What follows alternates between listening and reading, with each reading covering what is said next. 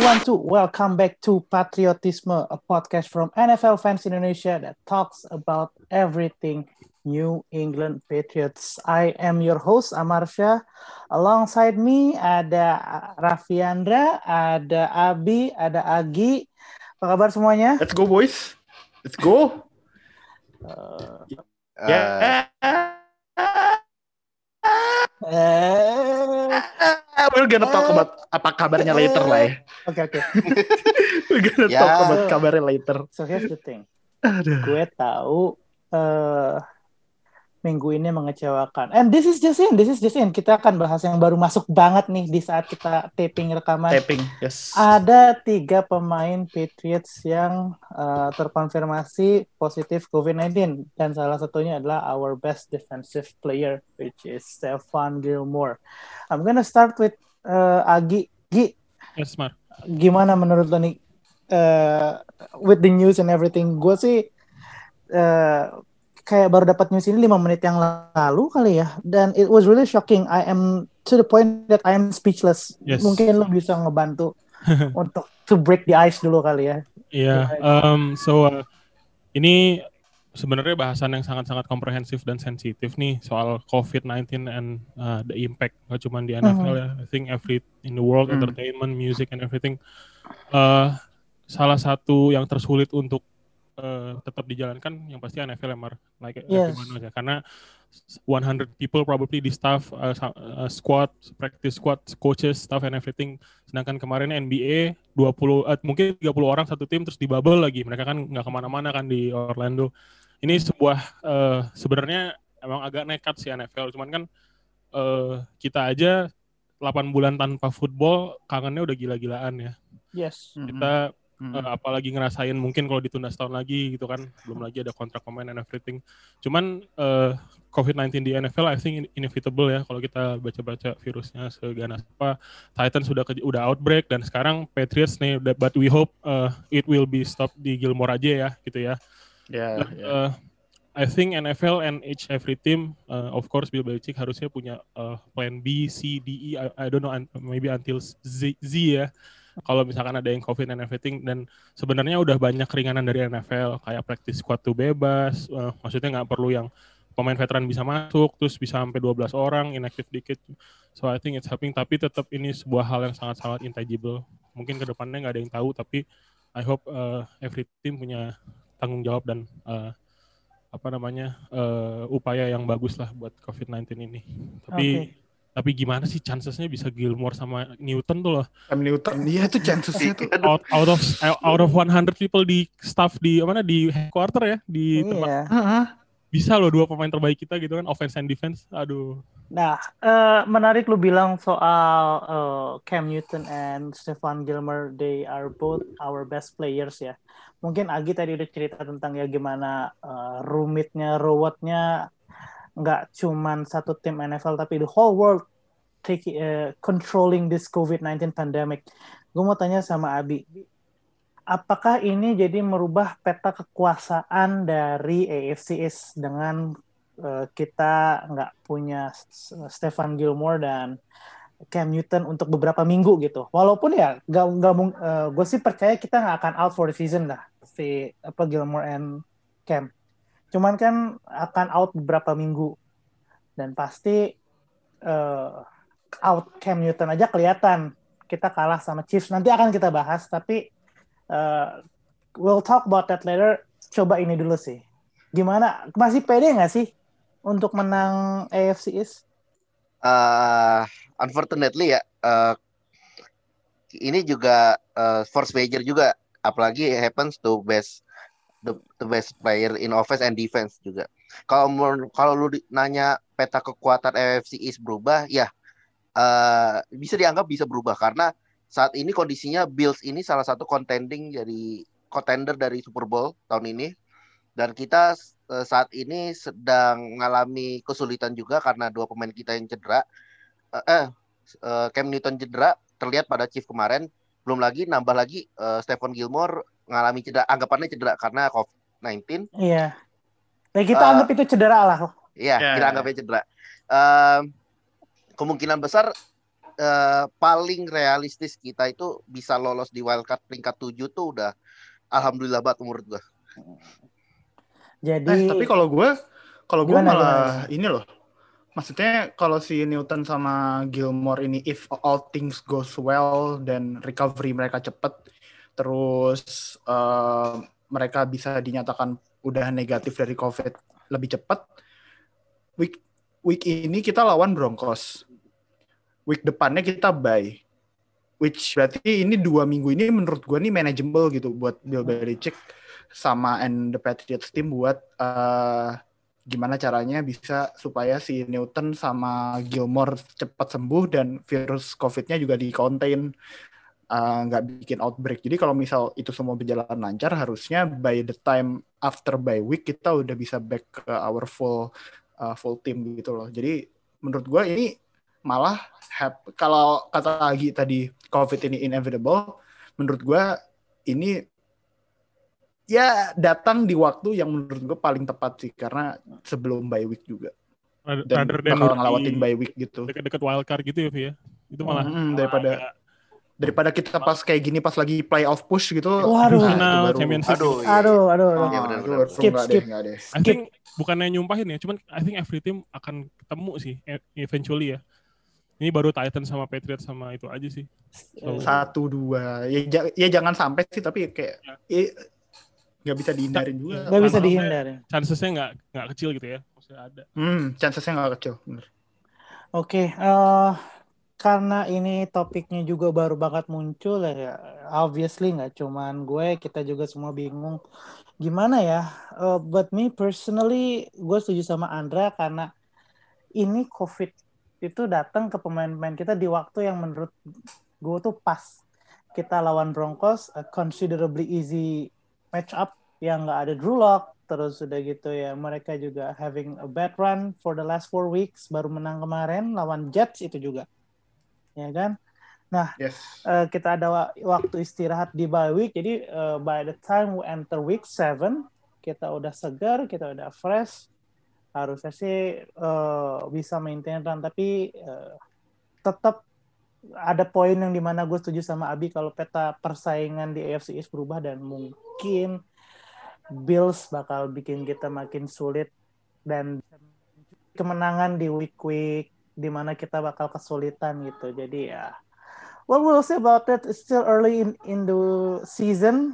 Uh, sekarang kita akan coba bahas pertandingan yang kemarin kejadian yang gue yakin kalian semua kesel, kalian semua bete. Gue disclaimer aja nih, gue nggak nonton pertandingannya karena gue ada kerja, nggak bisa ditinggalin.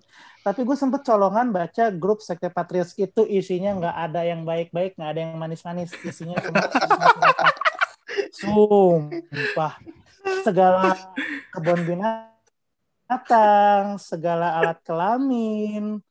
Pokoknya yang jelek-jelek di dunia ini kayaknya kemarin kesebut. Kayak So- nama gua nih, Mar. Kayak nama gua. ya kayak nama di Aduh, aduh, aduh, aduh, aduh, aduh. Ini mungkin yang lain nggak bisa lihat kan ini kan podcast eh, kan rilis di, di Spotify. Cuman namanya waduh kasar banget deh. Astaga. tanpa panjang lebar lagi ini gue kasih ke Andra deh karena gue yakin Andra udah nyiapin nih. Andra. Brian Hoyer silakan Man, you're a veteran. Nih ya, it, it, it was fourth, fourth down atau I don't know how I don't know. Gue nggak bakal nggak merhatiin down and distance-nya, but it was red zone. Uh, we have like less than 10 seconds uh, until halftime, and then we have no timeouts. Dia dengan dengan PD-nya snap the ball, roll out keluar dari pocket, Russell Wilson-esque. He thinks he's Russell Wilson or he thinks he's Patrick Mahomes. Uh, decided to take a sack rather than throw away, throw away the ball. Ah, gini ya, baru dia minta gua, time out Iya, terus dia minta time out like, Pak time out lo habis, Pak time out lo habis. Ini Itu- I keep it itu PG dongo nggak sih? as, as possible ya. itu dong nggak sih? Ah, itu sih udah trash is an understatement, Pak. Buat itu. Trash is understatement, Pak. Kayak eh lu di hire di Patriots itu karena satu lu udah punya pengalaman sama Patriots, dua lu punya veteran presence gitu di locker roomnya Patriots, which is kalau misal uh, quarterback kita quarterback utama kita kenapa kenapa, you should be the one that ya nggak decent, eh nggak mungkin nggak semeledak quarterback pertama, tapi lu nggak not bad juga gitu loh buat jadi backup quarterback. Tapi kayak ah, lu decent aja enggak ini ini decent aja enggak gitu loh kayak too many mistakes too many uh, bola yang overthrown uh, itu kita at least kita di halftime bisa 6-6 bahkan bisa 9-6 kita ada dua kali oh enggak kita di halftime bisa 6-6 tapi setelah halftime itu kita punya drive lagi yang end up uh, sama dia di strip sack sama Taco Charlton di red zone juga Hmm, so boncos. itu kita, harusnya kita bisa up 96 defense sudah ngelakuin segala hal yang terbaik tapi Brian Hoyer ngalahin kita kemarin Eh musuh terbesar kita Brian Hoyer ya. Ini karena Brian Hoyer ini case-nya spesial. Ini gue kasih ke kalian semua berpendapat deh. Kita bahas Brian Hoyer ini podcast Brian Hoyer. sebenarnya sebenarnya gue nggak mau bahas lama-lama Brian Hoyer ya kayak we got too much airtime buat ngomongin trash gitu ya males gue eh, ya before we continue ada lagi yang mau nambahin soal Brian Hoyer. Ini ini safe space. Gue mau menciptakan safe space. Kalau nggak ada, biar kita lanjut. Agi sih kayaknya udah mau Agi itu udah, Udah siap punya- itu. Lo udah tuh unek-unek sih pak Agi tuh udah unek-unek sih kan apa ya? Lo tuh satu lo gantiin quarterback timnya which is apa ya? Secara informal bos lo gitu ya. Mau gak mau karena gimana pun juga Newton number one di QB roomnya mereka gitu. Terus lo Hmm. lawan yang arguably the best team di NFL right now gitu ya. Tahun lalu juara bertahan. Simple aja. Aduh, simple aja gitu ya udah. lo nggak nemu lo nggak nemu orang yang open, buang gitu. Dia ngerasa ngerasa ya gitu, ngerasa rasa Wilson bener, bener kata anda. Ngerasa Bang Jago dia. Iya Dia dikira ngerasa Patrick Mahomes pak. Dikira Mahomes main di tapi emang surprising Pak. banget ya. Maksudnya veteran 6 tahun. Walaupun emang dia jarang banget jadi starter kecuali waktu di Texans sekali sama di 49ers sempat gantiin ya. Cuman Hmm. ya gak ini sih. Apa namanya? Nggak nggak nggak- tahu. Mungkin dia tegang banget atau nervous atau apa. I don't know. Tapi eh, Ya. kesalahannya dia karena karena dia terlalu overthinking sih jatuhnya Bos ya kali bos sudah tahun ke-6 masih tegang Iya. kalah lo sama Jared Stidham. Tai lah. Masalahnya Masalahnya dia tuh main Dia tuh Dia tuh veteran Tapi dia main kemarin kayak rookie pak iya Itu dan dia banget rookie dia mistakes tuh jadi- yang, dia itu tuh jadi- rookie mistakes Iya. jadi kayak apa ya jadi kayak virus juga jadi karena OL-nya tuh jadi kelihatan jelek padahal nggak gitu-gitu amat OL kita bagus banget kemarin iya Iya. ada dua rookie gila itu kan On, tapi on bagus. Weu Onwenu sama siapa satu lagi? sama si Justin Heron right tackle Alright. Ya kan nah jadi jadi dia dia makes uh, the team the whole the whole offense look bad sih menurut gua kemarin tuh Ya, tapi eh, akhirnya kan di akhirnya diganti dapat masuk Jared Stidham ya. Ya. Ja- Jared Stidham juga ya dia secara pengalaman belum teruji. Iya, Well, dapat satu touchdown tapi kan kalau salah dapat satu interception juga kan? iya. dua sebenarnya Dua, tapi dua, yang- Dua ya? dua, anggapnya dua satu deh soalnya satunya salah salah Julian Edelman Salah Edelman ya Eh, yang gara-gara drop ya. Ah, Ya. Itu itu ka- agak-agak funny itu yang drop itu. Iya. Ya, I think enough about Brian Hoyer lah ya. Udah terwakili Jangan semua dikasih- lah ya.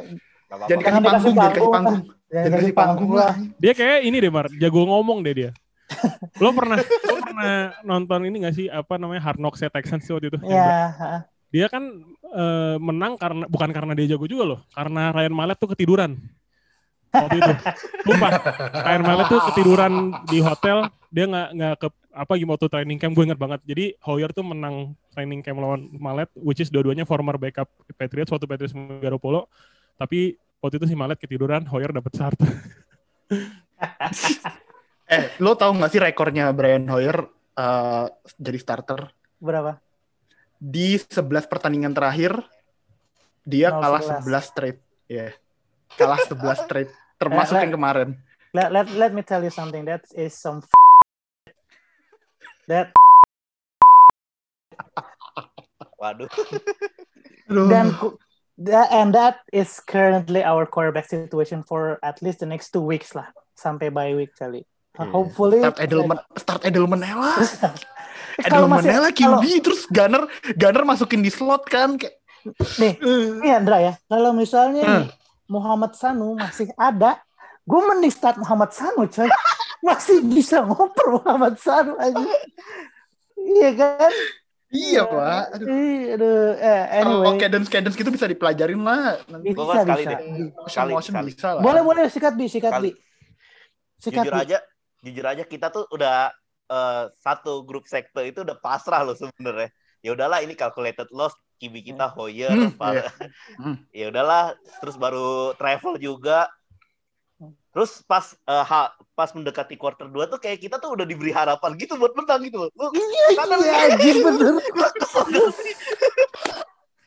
Defense kita tuh step up banget. Ah, lawannya Patrick Mahomes cuy masalahnya. Best team in the league bisa tahan sampai 6 poin. Jadi kayak anjir nih bisa nih cuy bisa nih. Eh Brian Hoyer begitu. And then Brian Hoyer happen man. Eh, untuk Makanya. untuk untuk kasih konteks apa yang Abi bilang nih soal defense bener banget. Karena selama tiga quarter sampai kira-kira satu menit sebelum quarter tiga habis Chiefs itu cuman cetak 6 poin. Enam.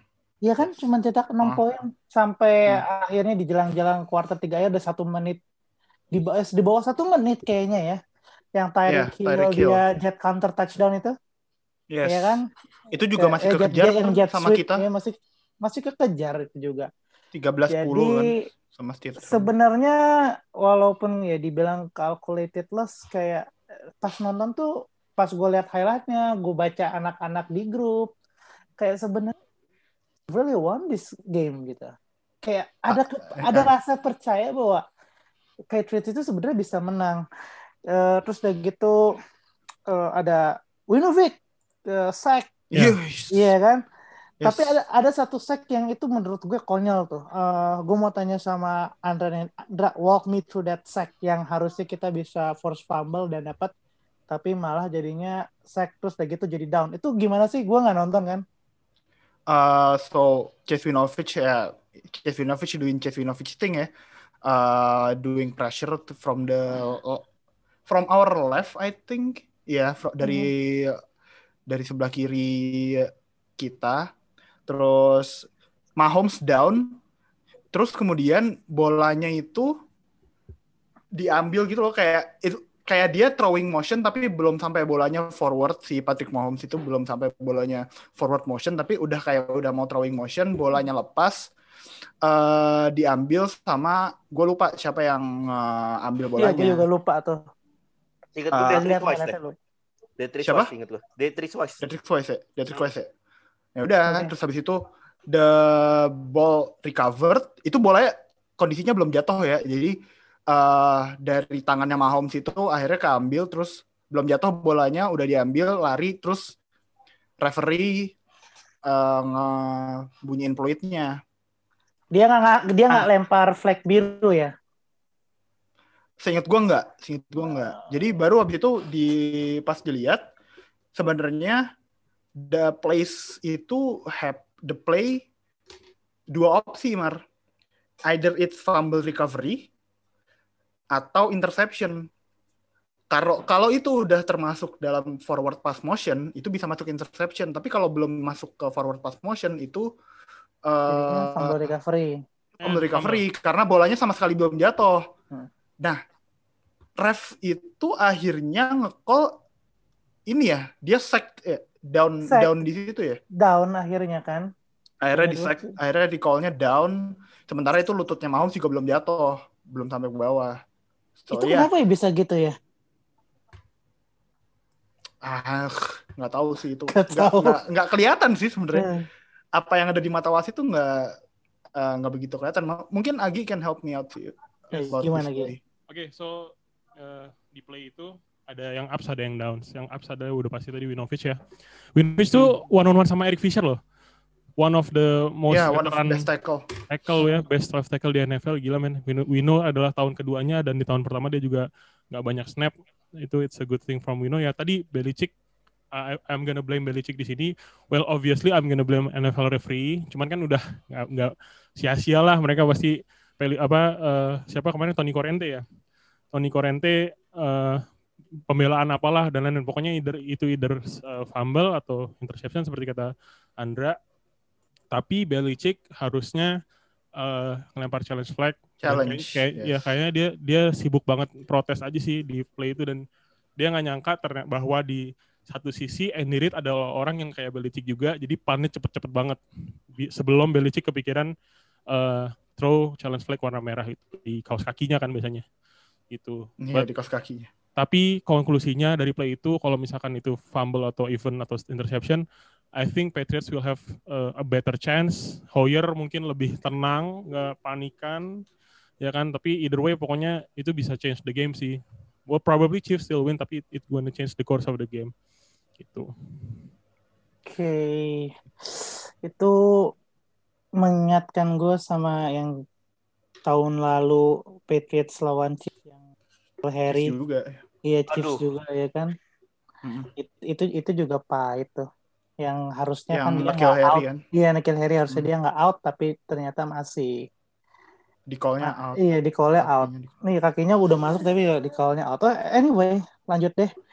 Eh tadi kita udah bahas defense, sekarang mau bahas offense. Di nggak cuma minggu lalu, di minggu-minggu sebelumnya pun kita selalu bilang bahwa Patriots will be a running heavy team. Hmm. Tapi kenyataannya walaupun rushing game kita cukup jalan, ada satu pemain yang masuk 100 yard game, Damian Harris, ya kan? Damian Harris, yes. 17 carry, Tapi 100 yard. kita nggak ada rushing touchdown sama sekali dan dan akhirnya ya kalah gitu. Satu cuman ada satu touchdown yaitu yang dari Jared Stidham ke Nikhil Harry sama satu field goal. Hmm. Nah, gue mau tanya sama lu, Ndra. Wh- What went wrong? Abi deh, Abi apa? belum Abi belum ngomong dari tadi, Abi. Eh, gue lupa anjir, sorry. Bi. Nggak sebetulnya sebetulnya kalau misalnya ditanya one man wrong, eh, kita bakal balik ke pembahasan pertama tadi. Hoyer, Brian Hoyer tuh terlalu eh, istilahnya memaksakan dirinya juga gitu. Running game kita jadinya eh, rada ter eh, rada tertinggalkan seperti itu kalau kata gue. sorry, sorry, Bi. Gue potong sebentar. Jadi, eh gue kan nggak nonton nih. Lu kan nonton. Jadi, emang kalau dilihat dari playnya, apakah emang ada instruksi di mana Brian Hoyer itu lebih fokus ke passing atau emang eh gimana? Gua nggak ngerti. Coba. Sebetulnya eh, instruksinya sih sama kayak playnya dari minggu-minggu sebelumnya. Em, passing pendek, eh, cari safe haven di tight end atau slot receiver, Hmm. sama banyakin running seperti itu. Cuma per- kemarin itu eh, Brian Hoyer tuh berapa kak udah berapa kali tuh overthrown. Terlihat dari interception yang pertama dia di ke Ryan Izo, Ryan, Ryan Izo itu tuh Hmm. itu itu overthrown. Nah dari situ eh, mulai passing game kita udah mulai berantakan. Kayak eh, kalau menurut gue ini lebih ke arah disabotase oleh kayak game in- apa play offense kita tuh kayak disabotase sama Brian Hoyer sendiri gitu. Padahal running game kita ya eh, kalau menurut gue ya solid solid aja gitu loh. Jadi emang nggak ada yang salah dari running game ya, Bi ya? Gak ada yang salah. Bahkan adanya James White di backfield juga membantu kita sebenarnya. Ya, jadi pas catching back ya. Yoi, betul. Tapi kemarin, kemarin kita kalau- ke- kelihatan ke- kehilangan Shaq Mason banget gak sih? Yes, Iya nggak apalagi kalau ada Shaq Iya. Mason, da- uh, Vi, itu bakal improve banget karena arguably dia juga salah satu running uh, apa namanya running OL terbaik di NFL. Lincah banget si Shaq Mason itu. Cedera apa ya Shaq Mason tuh? Eh calf kalau nggak salah deh. Calf. Ah, Iya. Shaq Mason sama David Andrews nggak ada kan. Jadi Yes. itu udah dua dari our starting OL nggak ada kemarin. Uh, jadi ya lumayan ngaruh juga ke running game kita. relevan juga Damian tadi Harris dapat sama Kenapa? itu sama pendapat lo nanti abis bye itu Andrews balik, Shaq Mason balik, hmm, yang COVID COVID insya Allah udah balik. It's gonna be a, a Yeah. fresh banget nanti mudah-mudahan abis bye week. Mudah-mudahan sih setelah bye week jadi fresh ya. Oke, jadi so- enough talking about the game versus Chiefs ya kita uh, udah address ini ya offense defense dari sisi Patriots sekarang Oh tapi dari game Chiefs kemarin gue mau ada satu take sih Mar. silakan silakan silakan silakan sebelum kita lanjut Kalau ngelihat- berikutnya Kalau ngelihat uh, game kemarin, dari ngeliat dari defense kita, it would like eh, it looks like that we could beat anyone. Hmm, oke. But we cannot beat Brian Hoyer. So ya, kita lanjut ke segmen selanjutnya. Tukang sabotase. Eh, gue gue gue setuju sih soal itu. Gue gue coba sempetin nonton eh, highlightnya, sempetin baca dan emang defense Patriot itu at least masih top 5 in the league. Yes. Fair fair lah ya Hmm. untuk dibilang top 5 in the league lah ya. Oke, but Hmm. anyway, eh, defense Patriots harus menghadapi Philip Lindsay, Melvin Gordon, dan eh, Tim Patrick lawan Denver Broncos minggu depan. Eh minggu ini sorry, Minggu Hari ini. apa ya? Ming hari, Hari minggu Minggu. hari Senin? Minggu kan? Minggu kan? Minggu. Sunday football. Sunday, Sunday football. football kan? Yes. Sunday football Jam 3.25 sini. jam 3.20 berarti Senin ya. Iya, Senin pagi. Senin pagi. Quarterbacknya siapa sih? Itu Broncos. Quarterbacknya Brad Ripien. Brad Ripien. Brad Ripien atau Sama si Jeff Driscoll. Driscoll. Oke. Lu pada gue sih gak khawatir. Gue tapi gue mau tanya sama sama Agi, Agi lawan running back kayak Melvin Gordon sama Philip Lindsay. Eh Broncos itu ber- 04 ya sekarang ya? Berapa sih? Eh, satu tiga Eh 1-3 karena kemarin lawan Jets kan. lawan Jets. Ya, Ya. Jets pasti semua menang lah. Lawan Jets nggak mungkin. Bonus itu. Eh, kemarin aja kita lawan tapi benar we can beat anyone benar kata Anda karena kemarin kita lawan tim terbaik di NFL aja punya fighting chance walaupun adanya di quarterbacknya Hoyer ya. So I think it's gonna not gonna be a problem. Eh, Mar kemarin waktu kita lawan Raiders juga Abi sempat mention beberapa kali Josh Jacobs ternyata eh, he's nothing in the game so it's all come down to good good coaching. Tapi ini karena Gilmore eh, baru di announce COVID hari ini mereka hari ini nggak practice Patriots. Mudah-mudahan Oh, iya, iya. karena hari ini nggak praktis eh, tidak mengubah eh, apa namanya eh, mood eh, squadnya. Mudah-mudahan tetap semangat. Kalau kita punya week yang sangat normal eh, kita pasti bisa ngalahin Broncos. Tapi I hope eh, this COVID thing Gilmore dan lain-lain tidak merubah eh, freshnessnya eh, Patriots squad Iya, gue juga percaya harusnya sih kita masih bisa menang. Kalaupun kita eh, dibobol berapa kali gitu ya sama Lindsay atau Melvin Gordon, kita akan selalu bisa balik bobol di offense sih harusnya. Karena ya it's it's the Broncos. Kehilangan siapa tuh? eh itunya Bradley Chubb. linebacker. Bradley Brad-. Brad- Bradley Chubb, eh, Von Miller nggak ada, Nggak ada, secara pressure nggak ada, terus gitu di eh, secondary kalau nggak salah mereka kehilangan key player juga, tapi gue lupa namanya, ya nggak relevan lah. Jackson, don't eh eh, by the way dengan out- outnya Gilmore eh, so I think JC will step up banget ya JC. Oh iya. Iya Karena- jelas. Karena Jason Jason tuh ternyata sering dipasang di safety ya. Kemarin gue notice di pas Di siapa? Jason ya? Jason McCourty. Oh iya Jason ya. Iya. Sama Devin yang suka maju malah si Adrian Phillips sama Dagger. Gitu. So JC Oh iya, Dagger kemarin malah ma- malah ngisi ke box. Iya. Malah banyak ngisi ke box kemarin Dagger. We hope uh, JC is gonna step up and lead the lead the cornerback ya. Karena kan kalau secondary kan tetap dipimpin Devin. Yoi. Mungkin Miles So- Bryan akan main tuh, Mar. Miles Miles Bryan. Bryan. Yang waktu itu Oke. niru si Russell Wilson di latihan. Yang waktu kita mau lawan si Hawks tuh. Oh iya iya iya yang jadi ininya. Yang Kayak jadi- scout. apa namanya? Iya iya. Ya, scouting gitu. Oke, tadi eh, Agi udah bahas tentang baliknya Miles Bryan. Nah, sekarang mau bahas dari sisi offense sih. Eh, Bi, Hmm. kalau offense kita kan nggak ada cam nih. Kita masih bisa nggak sih ngebantai eh, Denver Broncos ya? Tadi kan udah udah dimention lah ke kehilangan beberapa piece lah mereka. Cuman lewat lewat mana? Apakah running game lagi?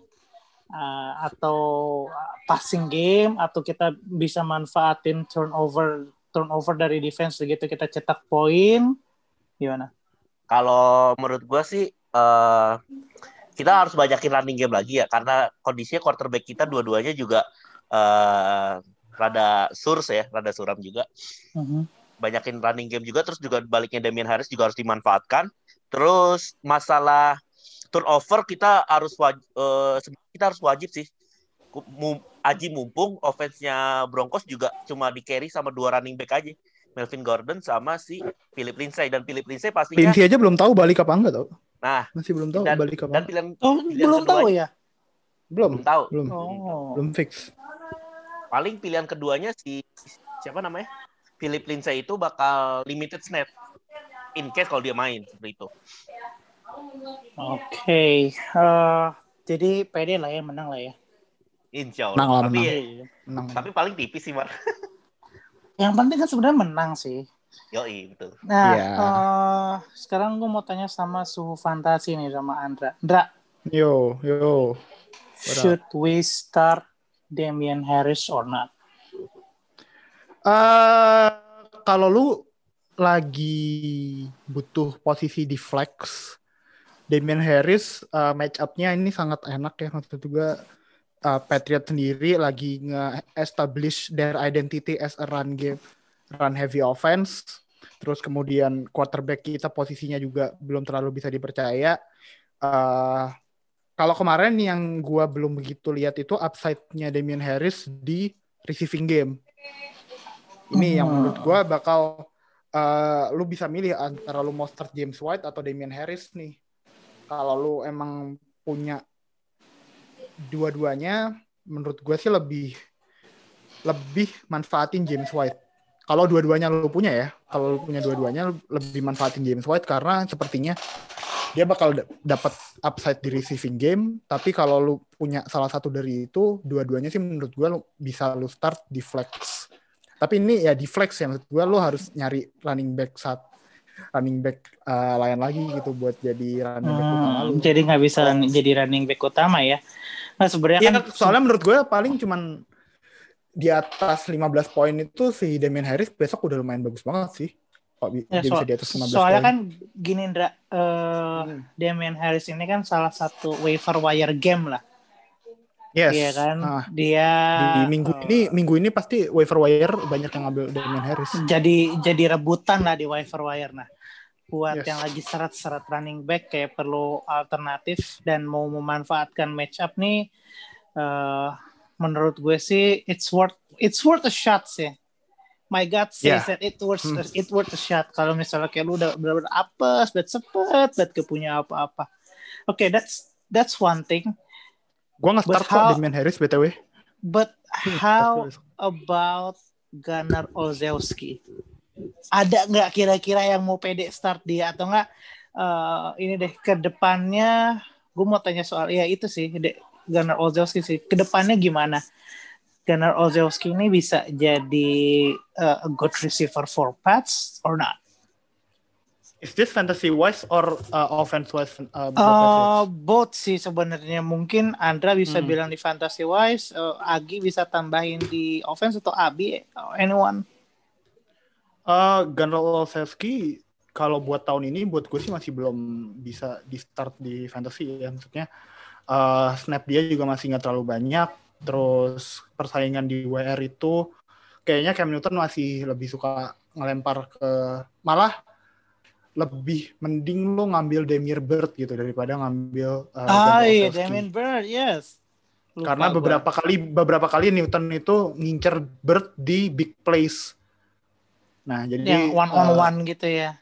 Ya, apalagi Bird juga dulunya di Carolina, Carolina Panthers, jadi dia sempat punya koneksi juga sama si uh, Cam Newton. Jadi menurut gua sih lebih mending Demir Bird lo ambil uh, daripada si Gunner.